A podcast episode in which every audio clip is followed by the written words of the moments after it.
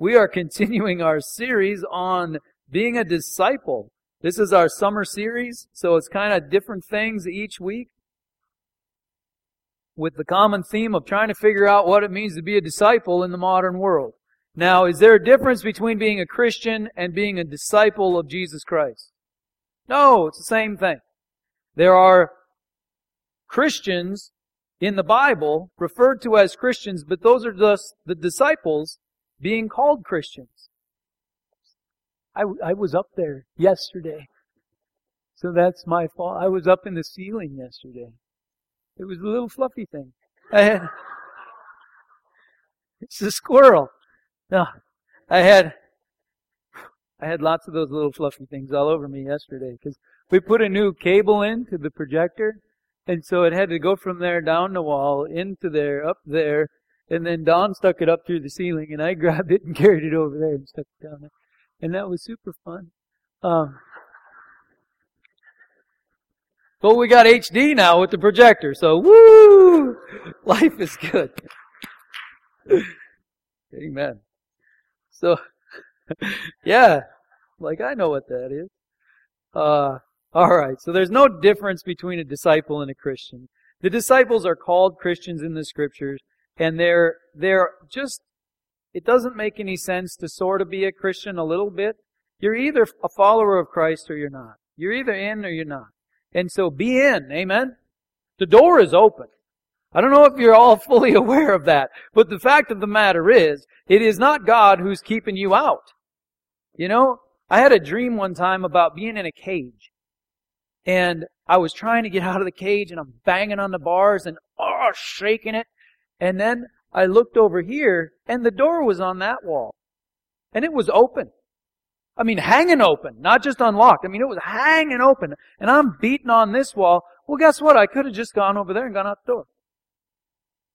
How much of our lives are like that? We're stuck because we're blind.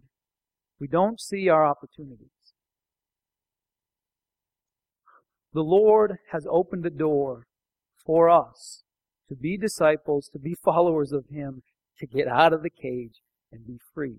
Hallelujah. And so as we're trying to figure out what a disciple is, we decided that disciples are people who follow the ways of God, but that needs to be distinguished from church culture, which is just the ways of men. It's the way we do things. Like, for example, I'm wearing these clothes. That's just a church culture thing. It's not a God thing. You know, I mean, robes are fine, right? Lots of candles in the front, that's fine, right? That, that's just a church culture thing. It's not that candles are good or candles are bad. Candles are fine, but you don't have to have candles. It's just a culture deal. Uh, so there's church culture. Then there's itching ears. The Bible talks about in the last days, people will have itching ears. They won't put up with sound doctrine, but they'll just get a bunch of teachers to tell them what they want to hear. And are there a bunch of teachers saying different things, trying to attract as many people as possible? yeah, here we are. It must be the end times. And then we talked about ferocious wolves, that there are uh, wolves in sheep's clothing. And we need to be aware of that. And this is all stuff in the church world, in the Christian world. There's the ways of God in the Christian world. There's the ways of men in the Christian world. There's itching ears in the Christian world. And there's bad guys in the Christian world. So, be aware there's all those things. So we've covered a whole bunch of stuff. And uh, now we've gotten into how is a how is a disciple supposed to live their life? We talked about the code of conduct and all that stuff. Talked about works versus grace and all those sorts of things and how we're saved to a life of righteousness and, and this particular code of conduct. And so we've been talking about that. And today we're going to talk about spiritual disciplines. Spiritual disciplines. Is that exciting? Yeah. It's exciting. We're going to talk about prayer. We're going to talk about giving. We're going to talk about fasting. We're going to talk about spiritual disciplines. Now, uh, did you know there are people who are Christians who don't read their Bible, they don't pray, they don't give, they don't fast, and they don't go to church? Did you know that? There are Christians like that. Is that a follower of Christ? Man, it's getting pretty iffy, isn't it? I mean, I'm not gonna I'm not gonna draw hard lines because I don't always know everybody's situation, what all's going on. But wow, imagine if that was hockey. Imagine if you're a hockey player, um, but you don't skate.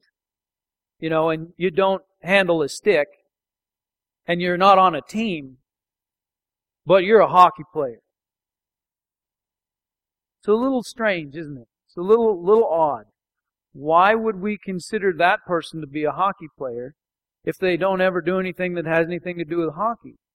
Well, what about being a Christian? If you don't do things that have to do with being a Christian, it's just a little odd, just a little strange. It just doesn't quite fit.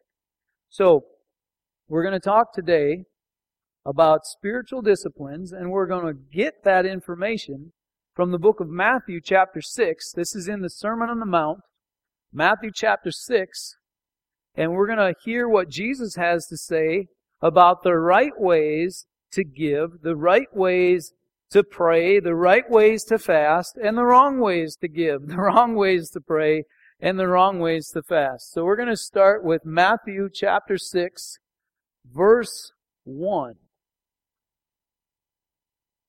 Here we go. Be careful not to do your acts of righteousness before men, to be seen by them, for if you do, you will have no reward from your Father in heaven. So Jesus is talking, oh, I'm sorry. Let's hang on there for a second. So Jesus is talking about with these acts of righteousness, he's saying now there's some things you need to do. But there's different ways to do them. And so we don't want you, he's saying, I don't want you to be doing these things before men. What does that mean? To be seen by them. So these acts of righteousness, as I mentioned earlier, he's going to specifically talk about giving. He's going to talk about prayer. He's going to talk about fasting. And he's saying these things, these acts of righteousness, this giving, prayer, fasting, don't do this before men to be seen by them. Saying, be careful that you're not doing this for just other people's benefit. What you want to do is do this before God. Now, um, Jesus assumes we're going to be do, do, doing these things. So, when, for example, when he talks about prayer, he says, when you pray, when he's talking about giving, he says, now when you give, he's just, he's not saying to pray or to give, he's assuming you're already doing that.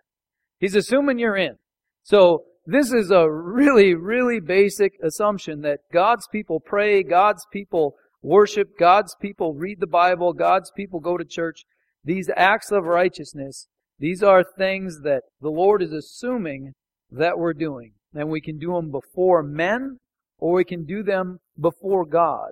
How does that fit into the four categories? Like, for example, as the preacher guy, each Sunday I've got really two options. Try to be as funny as possible and make people enjoy it as much as possible so that they'll get more people, uh, you know, bring them with, right? You know, let's have as much fun as we possibly can so that we'll build up the group. Or, I can say, hey Lord, what do you want me to say to these people? I have a, this is a scary thing. Standing in front of a group, praying to the Lord, Lord, what would you have me share? And then having to try to do that. Have you have you ever made a mistake? Do you know everybody's a people? Man. So it's a it's a little bit of a thing like, wow, I want to do this right. I want to do this well. I want to do this before God. But I'm doing this in front of people, right? So it can be a little bit tricky. Um, we want to do our acts of righteousness before God. We want to worship Him with what we do. Sometimes, though, people will notice. And how do we map this on then to our four categories? We got the ways of God. And that's me seeking the Lord and asking Him, hey, what's the word for today? What do you got for these people today? You know, uh, then there's the ways of culture. One of the things that I'm a little iffy on is in today's modern church planting world, the preachers usually don't pray and preach their own sermons. They get somebody else's and do theirs. And I guess that's okay, right? I feel a little weird about it though. You know, like, shouldn't we be seeking the Lord and finding something? You know?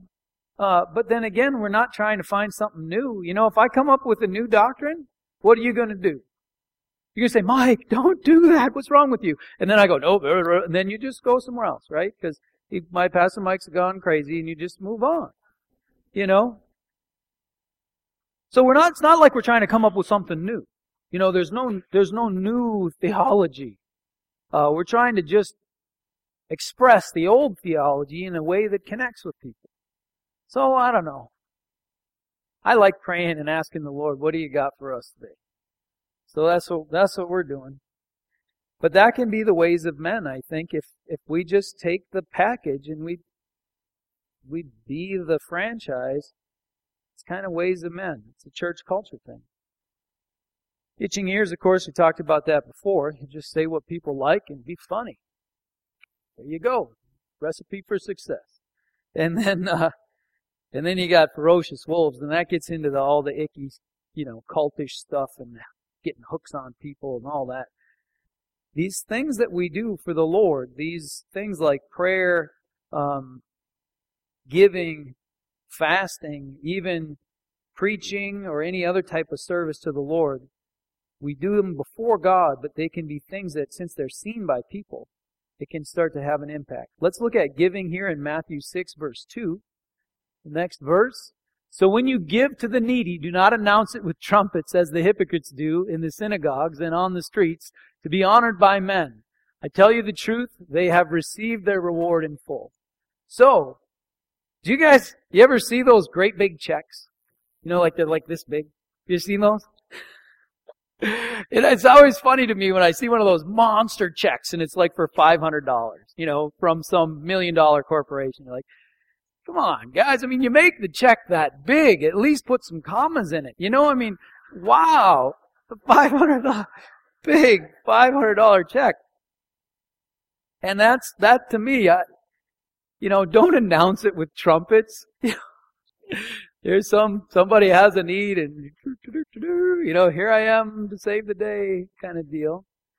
Uh, and then Jesus says they have received their reward in full. So what is he saying? He's saying everything they could get from that, they've already gotten. They got to be a big shot for a short period of time and have trumpets blown.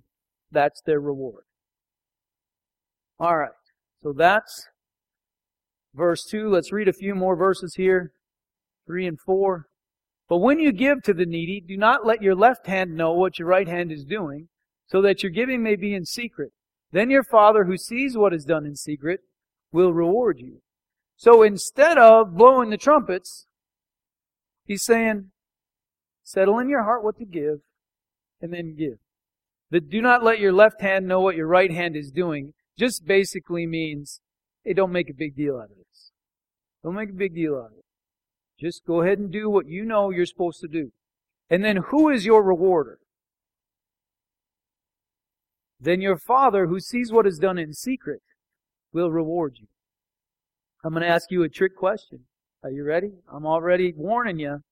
So be careful. Is it okay to store up treasures for yourself?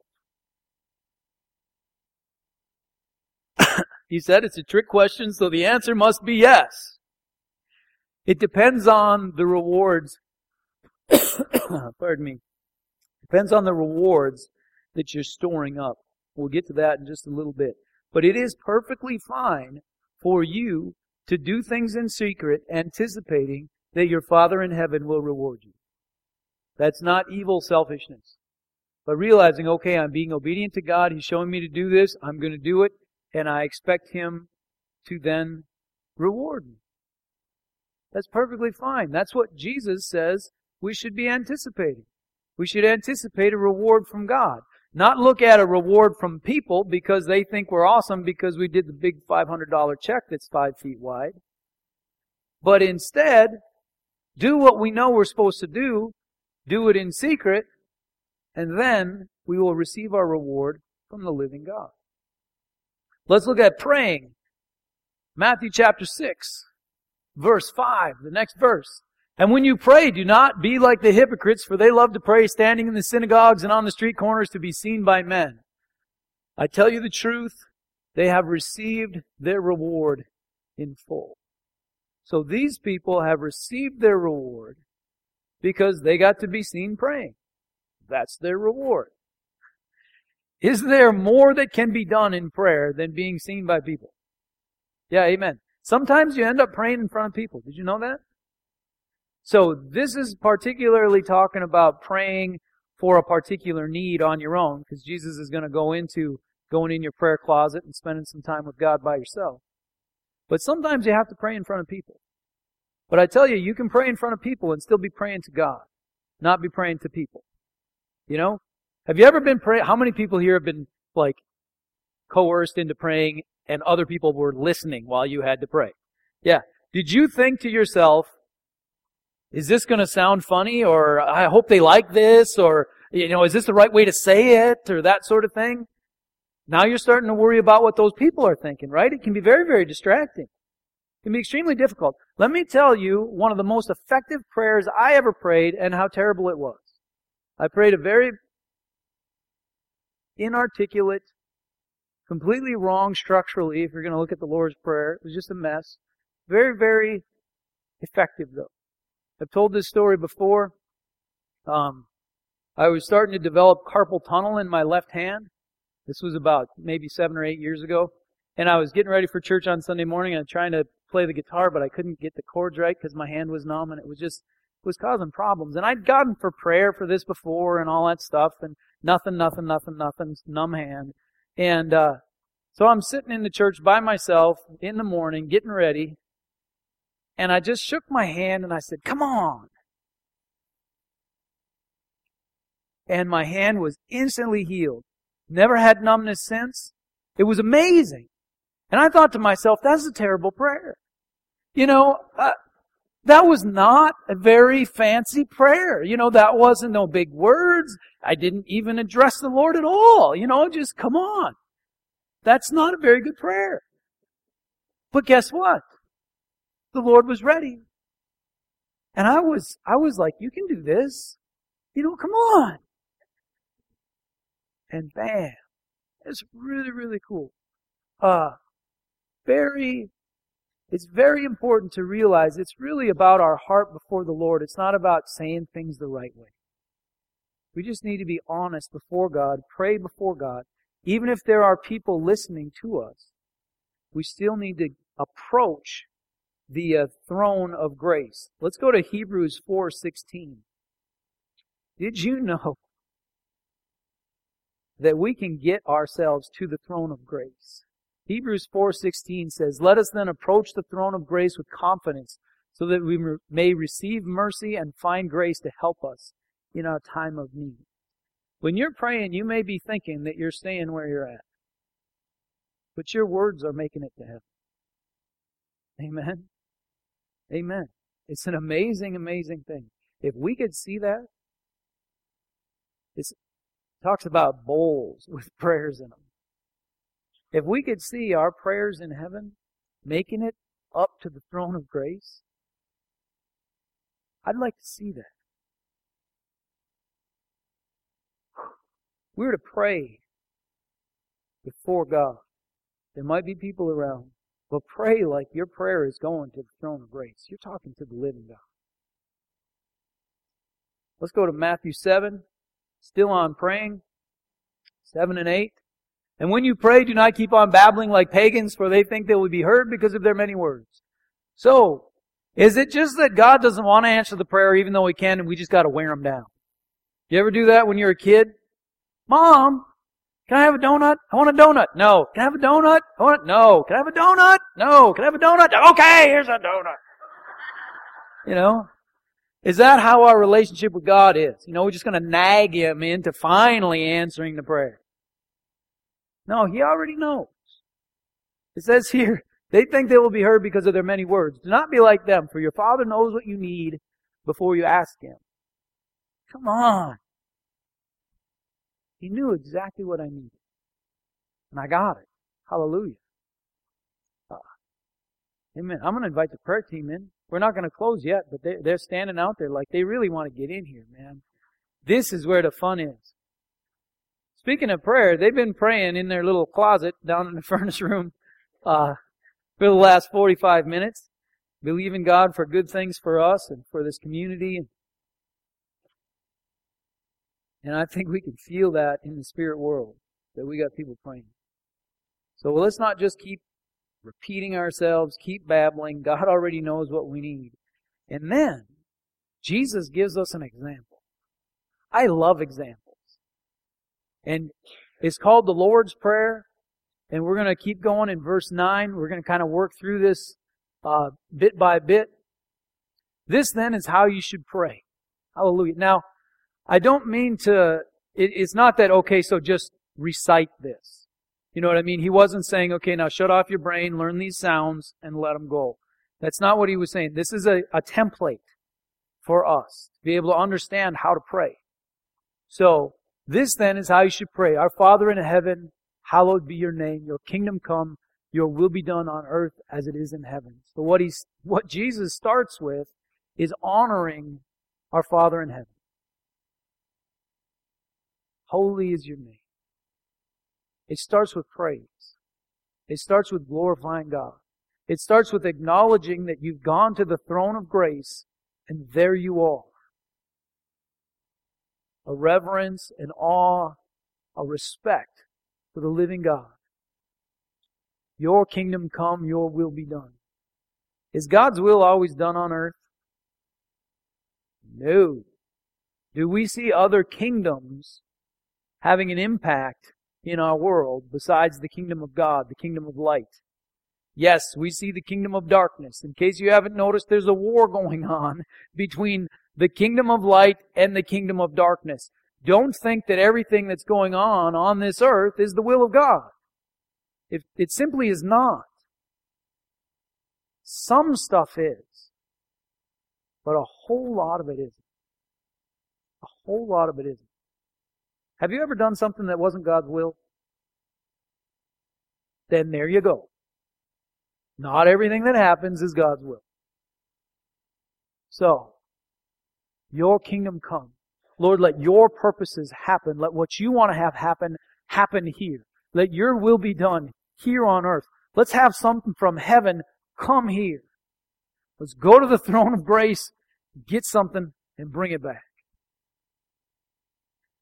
And then, Jesus says, give us today our daily bread. I've had people tell me that you can only pray about super significant things.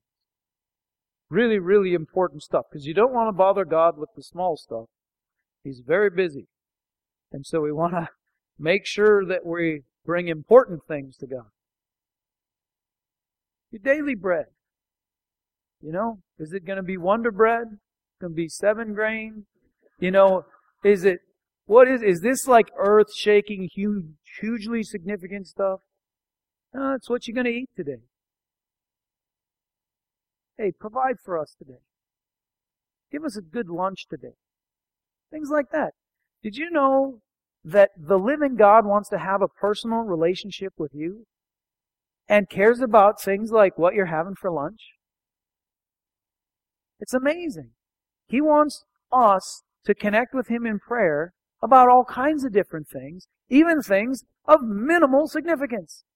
I tell you, He's not too busy. He can handle all the prayers you got and all the prayers of billions of people around the planet. He can handle it. No issue, no problem. Let your will be done. Give us today our daily bread. Forgive us our debts as we also have forgiven our debtors. So, there's an assumption in there again, isn't there? Hey, forgive us as we have forgiven others. Ah, and lead us not into temptation, but deliver us from the evil one. Are there things we can walk into that are a problem? Yeah. And Jesus is saying, when you pray, pray for God to lead you through the day into the right things. Because you can end up in the wrong things. You can end up with some problems. So we've got the, the reverence for God. We've got the acknowledgement of God's will being good, and we want that to happen here. We've got just the personal daily stuff. We've got Man, clean me up. Forgive me as I've forgiven others. Don't, don't let me go into stuff I don't need to be going into. Hallelujah. And then, let's read the next couple verses. For if you forgive men when they sin against you, your heavenly Father will also forgive you. Good news? Yes. Now what does it say? But if you do not forgive men their sins, your Father will not forgive your sins.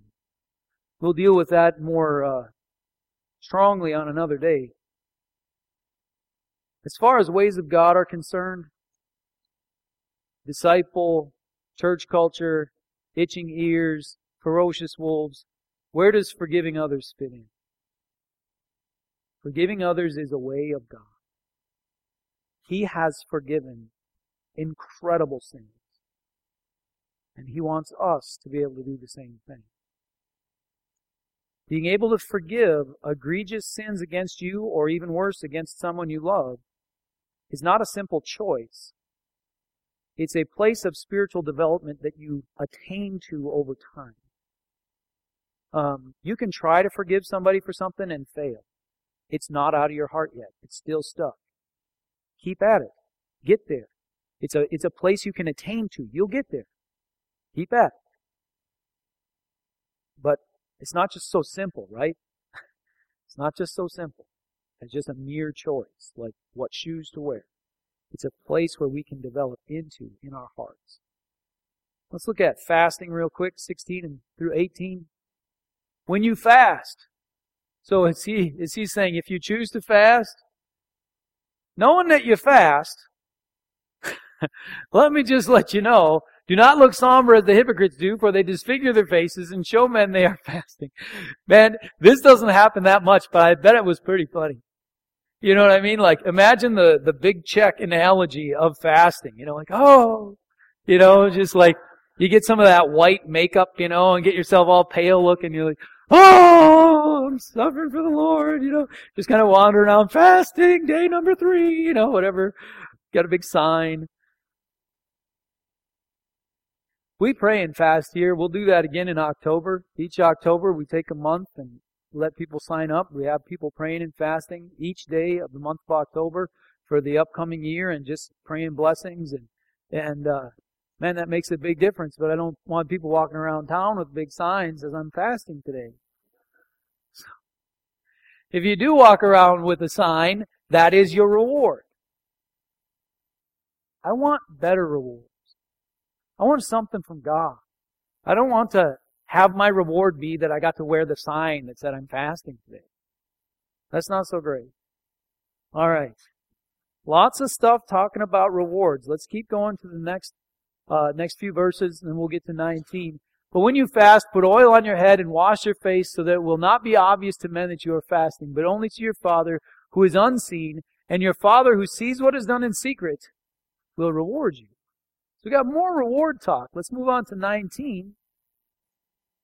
Do not store up for yourselves treasures on earth where moth and rust destroy, which is why people say no, of course, when I ask the question, should you store, up treasures for yourself? Jesus says, don't store up treasures for yourself on earth where moth and rust destroy and where thieves break in and steal, but store up for yourselves treasures in heaven where moth and rust do not destroy and where thieves do not break in and steal. So, what Jesus is saying is, he's not coming against having material resources. So, uh, He's not saying don't acquire enough money to be able to retire. He's not saying that. You know, he's not saying everybody needs to be poor. Did you know that the believers are supposed to help the poor? So if we are the poor, can we help the poor? No, then we need other people to help us. We should have more than enough and enough to share. Absolutely.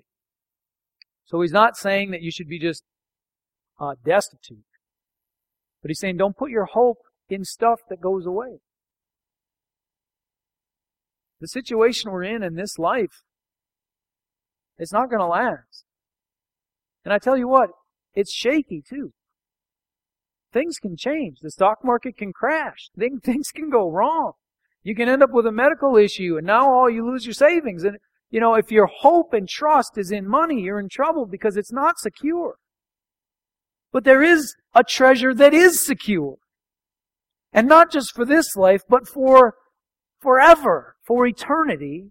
And Jesus wants to make sure that you have those treasures, that you're storing those up, that you've got things that cannot be taken away by the twists and turns of this world. So he says, store up for yourselves treasures in heaven.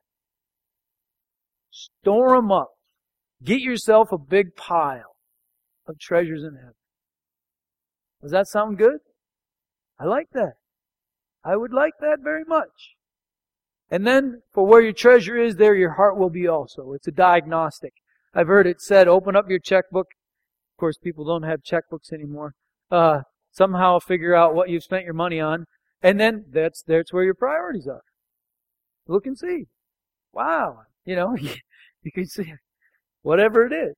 You can find out where your priorities are. Where your treasure is, there your heart will be also. Um, and then there's an interesting turn that happens in verse 22. Let's go to verse 22 and 23.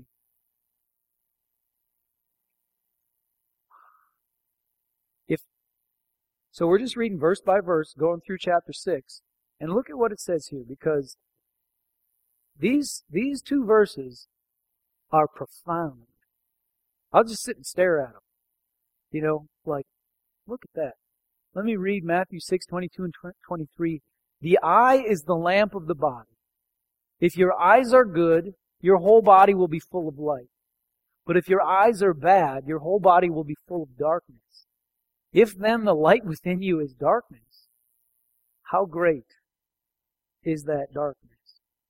Isn't this a strange thing to say when he's talking about when you give, do this, when you pray, do this. When you fast, do this. Make sure you get the right rewards, the heavenly rewards, not the earthly rewards. And then the eye is the lamp of the body. If your eyes are good, your whole body will be full of light.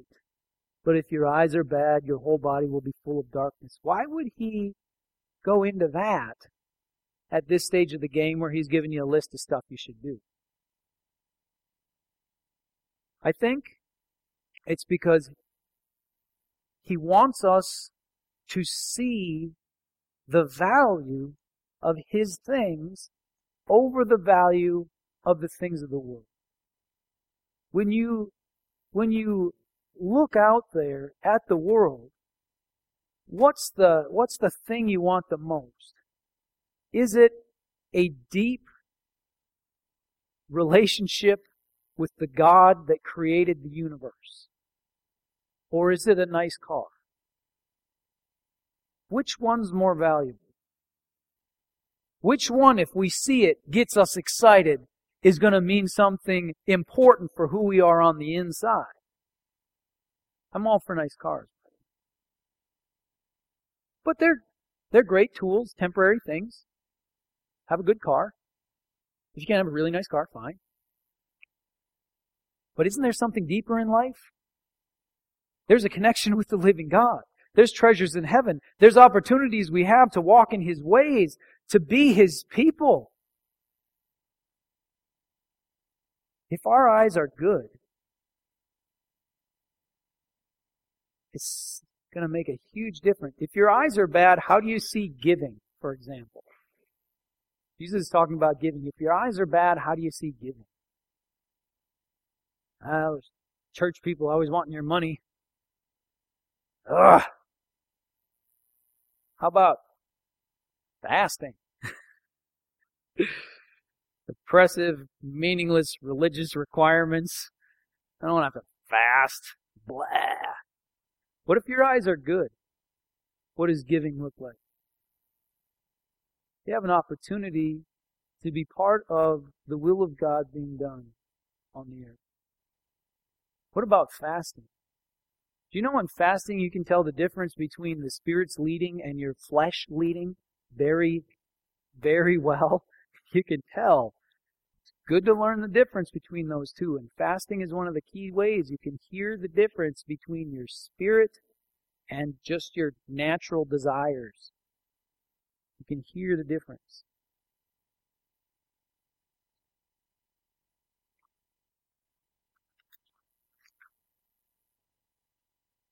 Let's talk about the 11 o'clock service. 45 minutes from now.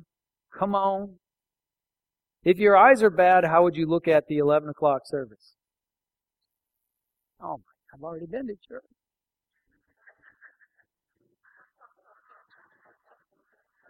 Bring your own chair. What? That's number two, and the important things for picking a church is a good chair, and you don't even, they don't even have one. What if your eyes are good? What would you see at the 11 o'clock service? You would see the people of God who every other Sunday that I've lived in this community have been in their separate little boxes, having their separate little things. Today are saying, let's come together. Let's do something together on Sunday. Let's make a personal, organizational sacrifice for the greater good. Do you want to be part of that? Well, man, I want to see the value in that. I'm excited about that. It's a good thing.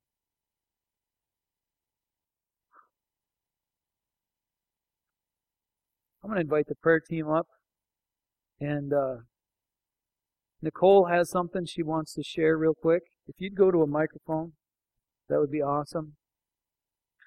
Go into the white microphone. Go ahead.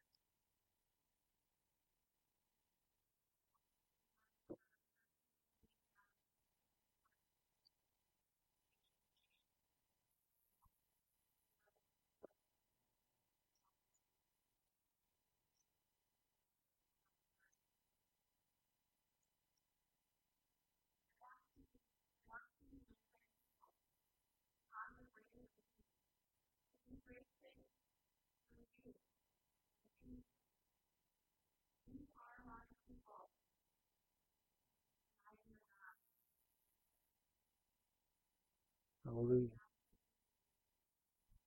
Hallelujah. Hallelujah. We have an amazing opportunity. I'm going to read one more scripture before I close up and invite people down for prayer and, and uh, to go out and, you know, if you can make it to the 11, oh man, be there. Uh, but let's read Acts 10, 1 through 5. And as we read them, let me, I'm going to talk about this question. When you store up treasures in heaven, when can you make a withdrawal? When do the withdrawals happen? Let's look at Acts chapter 10. At Caesarea, there was a man named Cornelius, a centurion in what was known as the Italian regiment. He and all his family were devout and God fearing. He gave generously to those in need and prayed to God regularly. One day, at about three in the afternoon, he had a vision. He distinctly saw an angel of God who came to him and said, Cornelius. Cornelius stared at him in fear. What is it, Lord? he asked. The angel answered, Your prayers and gifts to the poor have come up as a memorial offering before God. Now send men to Joppa and bring back a man named Simon, who was called Peter. And if you know the rest of the story, this Cornelius was a Gentile. He was a non-Jew. And he was the man that God used to bring the gospel outside of Jewish circles to the rest of the world. He was that man. He made a spiritual withdrawal while he was still here. His prayers and gifts to the poor were a memorial offering or uh, it was like a remembrance offering for him in heaven. And so you know God had a plan to bring the gospel to everybody, right? And the time came and it was like, okay, it's going to be Cornelius. We're going to go to Cornelius. Because he's got a big pile of treasures up here. And we're going to pour some out on him. He got to make a withdrawal in this life. We store up treasures in heaven. And yeah, a lot of them, a lot of them we don't access until this life is over. But I tell you what, as we store them up, some of them spill out and hit us while we're here. And so let's make some deposits now. Let's do some praying. And let's keep at that. Let's do that as the days, the weeks, the years go by. Do things serving God just between you and Him. Other people don't need to know about it. But understand, you're making a deposit in the heavenly realm. And it's a good thing. So I'm going to close. We've got the prayer team up here. If you've got a personal prayer need, come on down and receive prayer. If you need to know what it's like to really have that connection with God, they can pray with you and help you through that. whatever else you might have in your heart, um, just come on down, receive some prayer. Otherwise, I'll dismiss. So let's uh, let's close together in prayer.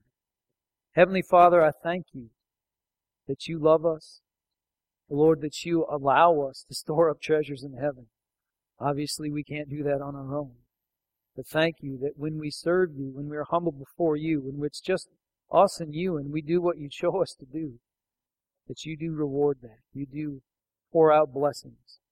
So, Father, help us to walk in your ways, to walk in the ways of prayer, to walk in the ways of giving, to walk in the ways of fasting, Lord, and other spiritual disciplines that we haven't really talked about, scripture reading and, and uh, uh, service to you, and in other ways, Lord, help us each day to store up treasures in heaven so we can know we have hold of the most important things, not just the temporary things of this world. So, Lord, I pray a blessing upon each one in this place. Lord, for those of us going over to Veterans Park, bless our time there. Let your presence be there. Lord, for those coming down for prayer, bless them. Let, let you meet them here when they come forward for prayer. And Lord, for those departing, Lord, I pray your light would shine in their hearts. Lord, that your gospel would show itself through their lives. In Jesus' name I pray. Amen. Amen. You can come on down for prayer. Otherwise, you're dismissed. Have a wonderful, wonderful day. Hope to see you at uh, Veterans Park in just a little bit.